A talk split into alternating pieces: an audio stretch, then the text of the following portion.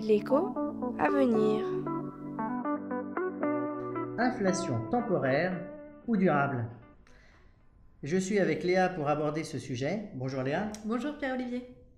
Alors, avec la crise sanitaire et la guerre en Ukraine, certains experts expliquent que l'inflation est en partie temporaire et en partie durable. Alors Léa, qu'en est-il exactement? Eh bien, Père Olivier, on peut en effet dire qu'une partie de l'inflation qui a suivi la crise sanitaire et la guerre en Ukraine est temporaire. Ainsi, l'une des conséquences de la crise sanitaire fut d'entraîner une très forte augmentation des coûts logistiques, le secteur des transports étant presque totalement à l'arrêt. Mais une fois que la situation est revenue à la normale, le coût de transport de marchandises a reculé à son niveau d'avant-crise. Même chose pour les prix du gaz. En janvier 2023, moins d'un an après le début du conflit, ils étaient inférieurs à ceux observés avant l'invasion de l'Ukraine par la Russie. D'accord, donc une partie de l'inflation est temporaire. Mais dans ce cas, pourquoi certains experts parlent-ils également d'inflation durable?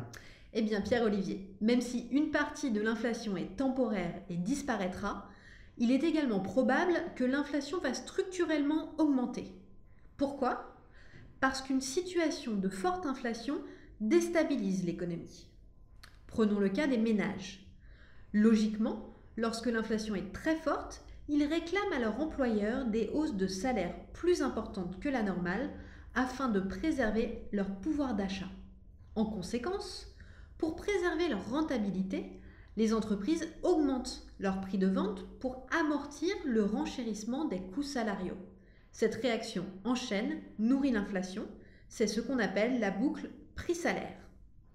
Mais Léa, on a l'impression que l'inflation était de toute façon revenue avant même la crise sanitaire et la guerre en Ukraine. En effet, avant même ces événements, l'inflation pointait déjà le bout de son nez, essentiellement pour des raisons liées à la démographie. Je m'explique. Les baby-boomers sont plus nombreux à partir à la retraite que les nouvelles générations qui arrivent sur le marché du travail. Par ailleurs, les emplois des baby-boomers n'attirent pas forcément les jeunes générations.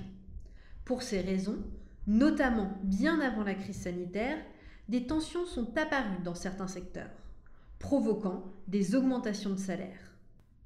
Le manque de bras et de cerveau était déjà particulièrement palpable dans les pays qui avaient imposé brutalement des conditions très restrictives à l'immigration, Citons le Royaume-Uni post-Brexit et les États-Unis au cours de la mandature de Donald Trump.